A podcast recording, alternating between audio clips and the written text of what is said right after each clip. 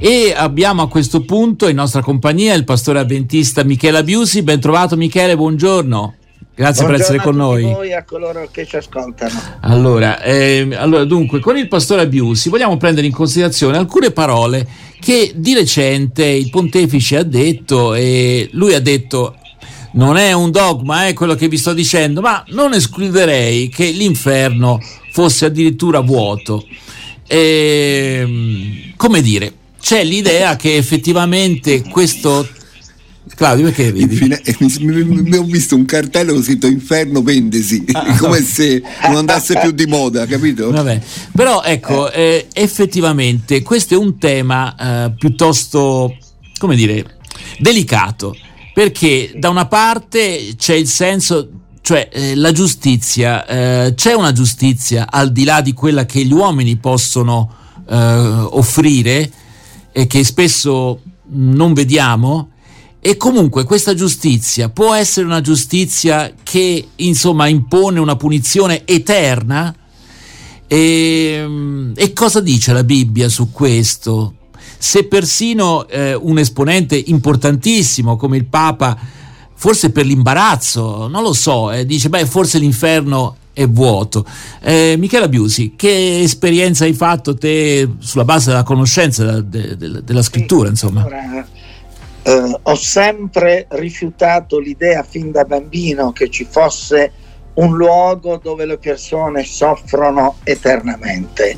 Poi leggendo e studiando la Bibbia mi sono reso conto che eh, l'inferno dantesco, fra virgolette, eh, non è quello biblico, perché la Bibbia insegna che purtroppo eh, non tutte le persone saranno salvate eternamente perché Dio ci ha creati liberi e rispetterà le scelte che noi facciamo in piena libertà e il suo desiderio sarebbe, lo dice anche l'Apostolo Pietro, che tutti gli uomini vengano salvati, però nel rispetto delle scelte individuali purtroppo non tutti saranno salvati e Gesù lo ha presentato anche per esempio nella parabola in cui eh, vengono divise le pecore dai capri e altre ancora. Però l'idea di una sofferenza eterna non c'è nella Bibbia perché si parla di una distruzione totale, cioè distruzione di corpo e spirito per cui la persona non esiste più non un continuo e vero soffrire è vero, eternamente.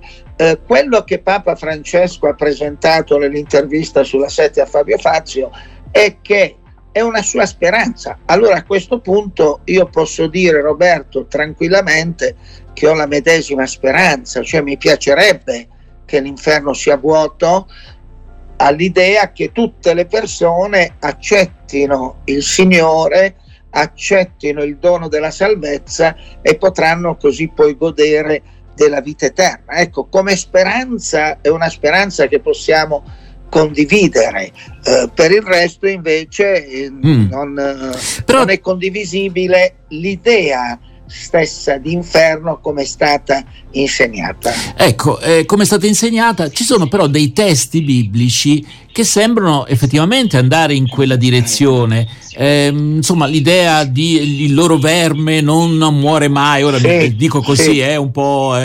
Eh, eh, cioè l'idea che in qualche maniera è una sofferenza che si prolunga nel tempo. Sì, sì, è così sì, oppure va, va, interpretato diversamente? No, no, allora non ti nascondo che eh, le prime volte che ho letto quei testi sono rimasto anch'io un pochino turbato eh, e ponendomi appunto la domanda ma allora è così poi invece eh, ho capito che eh, non insegna la Bibbia la sofferenza eterna ma sta insegnando che l'effetto di quella distruzione è per l'eternità, che tu non esisti più.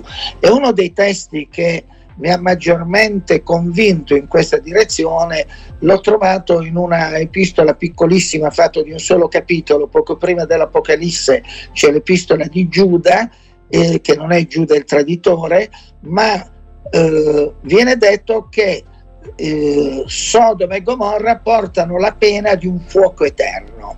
E siccome le città di Sodoma e Gomorra sono state ritrovate una addirittura sotto il Mar Morto, eh, non c'è un fuoco che brucia, ma i, gli archeologi ci dicono che non è stata mai più ricostruita quella città.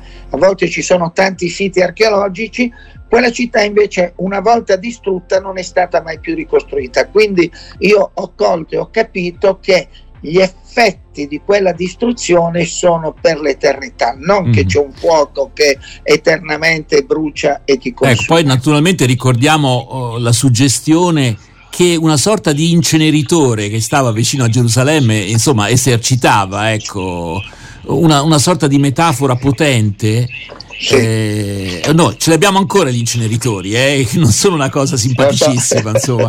E anche a quel tempo vedere una roba che continua a bruciare, no? mm, sì. che non si estingue mai, dava l'immagine potente di una sorta di, di distruzione senza appello, ecco, mettiamola in questi esatto. termini.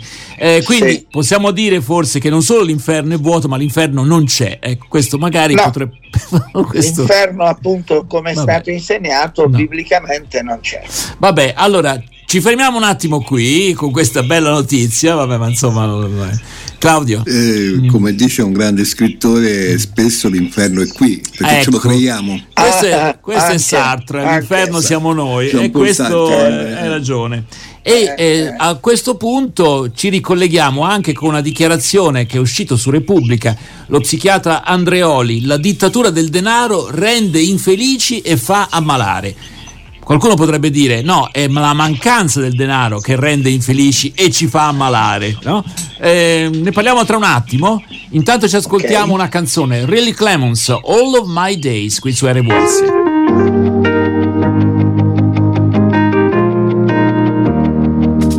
When I'm weary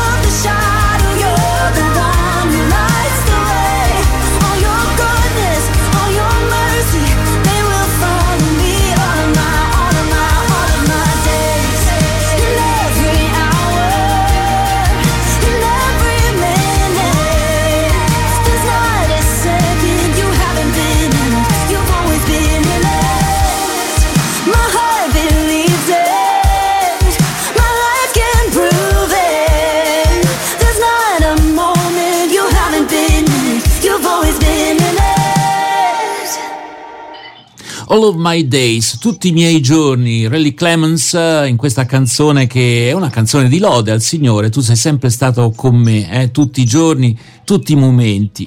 E torniamo a parlare con il pastore avventista Michele Biusi, ci siamo lasciati con un riferimento un titolo che può lasciare un po' sconcertati. Lo psichiatra Andreoli eh, intervistato da Valeria Pini, ha dichiarato la dittatura del denaro rende infelici e fa ammalare. Allora, per dare un maggiore, eh, come dire, per chiarire meglio, il denaro non può rispondere alle dinamiche dei bisogni del corpo e della mente. Se esce dalla sua dimensione di strumento, genera confusione e egocentrismi. Permette la sopravvivenza, ma anche il potere può produrre veri e propri disturbi di dipendenza quando da mezzo diventa fine ultimo, condizionando il presente e il futuro del singolo. Ecco, questo è lo psichiatra Vittorino Andreoli, dunque sì. non un prete, ecco, per intenderci, insomma, che uno no, sai... No, no. Eh, allora, eh, qualcuno direbbe, beh sì, questi sono discorsi che fanno eh, chi i soldi non ce l'ha, eh, un po' per invidia e per darsi una consolazione. Michela Biusi, cosa ne pensi? No, non è proprio così, diciamo Andreoli sottolinea la disumanizzazione a cui ha portato il denaro perché dice una persona non va valutato per quello che ha ma per quello che è un po' come diceva Eric Fromm fra avere e essere no? un libro famosissimo quindi eh, lui dice io non sono contro l'economia capisco benissimo che il denaro serve però deve essere uno strumento non il fine ultimo della vita perché non risponde il denaro alle nostre esigenze psicofisiche. Mm. Ma secondo te, eh, Michele, ci sono molte persone che veramente eh, rend- fanno del denaro il fine ultimo della loro esistenza? Eh, oppure è eccessivo metterla così? Allora, io credo che eh, siano le persone più ricche, cioè personalmente eh, non le ho conosciute che persone se non persone un pochino eh, schiave del lavoro che non si permettevano mai un momento di libertà anche con la famiglia per eh, lavorare, guadagnare, eccetera. Però eh, diciamo sappiamo tutti che le ricchezze del mondo sono in mano a poche persone che si contano sulle punte delle dita, insomma bastano due mani, eh, non è che siano tantissime. Ora io non posso giudicare queste persone, però se uno fa del denaro il fine ultimo della vita ha sbagliato perché il denaro non porta alla felicità. Io ricordo che ero ancora un bambino quando un comico, forse i nostri ascoltatori più giovani non lo ricorderanno, ma Alighiero Noschese, che era un imitatore famosissimo, si tolse la vita e io ragazzino dissi ma aveva i soldi, aveva il successo, allora non è quello che dà la felicità. Ecco, feci questa considerazione che poi ho, approfondito nel tempo, che effettivamente non è il denaro che dà la felicità, però il denaro può creare preoccupazioni perché è vero, io stesso ho vissuto a volte situazioni in cui è vero, dovevo far fronte a delle situazioni, non avevo il denaro sufficiente e questo ti toglie un po' di tranquillità. Quindi... Poi noi nel nostro paese eh, viviamo una situazione che eh, è secondo me anomala e assurda, cioè quando ti capita di dover fare degli accertamenti clinici a livello di salute, è vero, e mi è capitato tantissime volte, no? eh, recentemente mia moglie doveva fare una risonanza magnetica, ho telefonato, era il mese di ottobre, e mi hanno detto no, guardi, fino alla fine dell'anno è tutto preso e abbiamo l'agenda del 2024, ancora non l'abbiamo, perché io mi stupiti come in era elettronica non abbiamo l'agenda 2024 e chiesi e facendo l'appagamento me lo dette per il pomeriggio stesso, cioè voglio dire... È chiarissimo, è chiarissimo. È la... Quindi è vero, come dice Andreoli, che la dittatura del denaro rende infelice e fa ammalare, esatto. ma anche non avere soldi Fa, non avere può fare ammalare, non ti può far guarire. Alla grande. No, io volevo fare una, eh, eh. una, bre, una brevissima riflessione sul, su quello che diceva eh, anche il pastore Abiusi, il, eh, quindi i soldi, il denaro come strumento, oggi in particolare non è più considerato da una maggioranza delle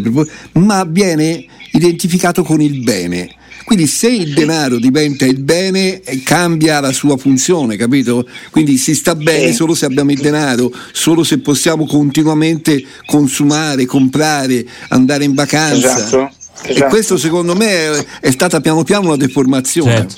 Allora, Eh, noi sì. dobbiamo concludere forse ricordando il libro dello psichiatra Vittorino Andreoli, La dittatura del denaro, eh, Sì. Sofferino Editore, in libreria ormai già dal 12, no, dal 12 gennaio, quindi recente. Sì, recente dal sì. 12 gennaio. Esatto. sì. Allora, eh, forse vogliamo concludere con una notizia che abbiamo trovato, non di quelle che magari finiscono in prima pagina, ma lo vogliamo segnalare perché eh, dunque è un rifiuto.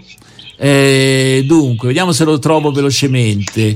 Il Vaticano dice no a Leonardo, rifiutato un milione e mezzo destinato all'ospedale Bambin Gesù.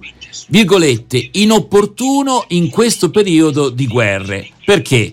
Perché Leonardo è tra le principali industrie degli armamenti. Insomma, Eh, a 10 km dalla, dalla DRWS. Ecco, allora- una grossa azienda Eh. che, Eh. che fa anche lo spaziale, tanti temi, ma che in questi ultimi due o tre anni, con, il- con la guerra in Ucraina e tutto, ha eh, aumentato molto. Questo è sul fatto quotidiano eh, dello scorso Sì. 12 gennaio.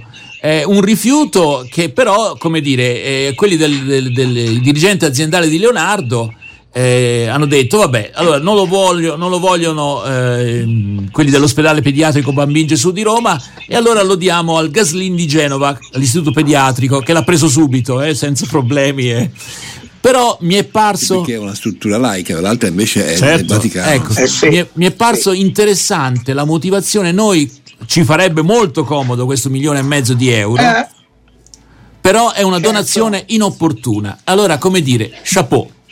Sì, Eh sì, eh, io anche dico chapeau perché eh, sicuramente le avrebbero acquistato dei macchinari all'avanguardia per le malattie rare che colpiscono i bambini e poteva essere sicuramente utilissimo avere questo milione e mezzo di euro destinato al bambino Gesù, però in un'epoca in cui il Papa quotidianamente parla di cessare le guerre, eccetera, accogliere del denaro da un'industria, è vero, di guerra, anche se eh, Leonardo si è difeso dicendo noi non, non facciamo armi, lavoriamo solo per la sicurezza, eh, lì dove ci sono le guerre non ci sono le nostre armi, insomma sarebbe questo da vedere, da approfondire, però tanto di cappello che il Vaticano ha detto no, noi non accettiamo donazioni da un'industria è vero che in qualche modo alimenta le guerre. Quindi non è stata sicuro, secondo me una decisione semplice, facile, è vero perché un milione e mezzo di euro fa comodo anche al Vaticano che non vive nella miseria, ma fa comodo a tutti e quindi eh, aver rifiutato questa donazione secondo me merita tanto di capire. Bene, allora ringraziamo dunque il pastore sembrato Michele Abiusi. Un modo di dire non benedico i carri armati. eh. Ecco appunto, qualcosa del genere. Esatto. Sì, sì, esatto. Esatto. modo. Quando si dice Esatto. pecunia non olet, invece in questo caso è andata diversamente. Bene, bravi. Grazie allora al pastore avventista Michele Abiusi per essere stato in nostra Grazie a compagnia. A risentire.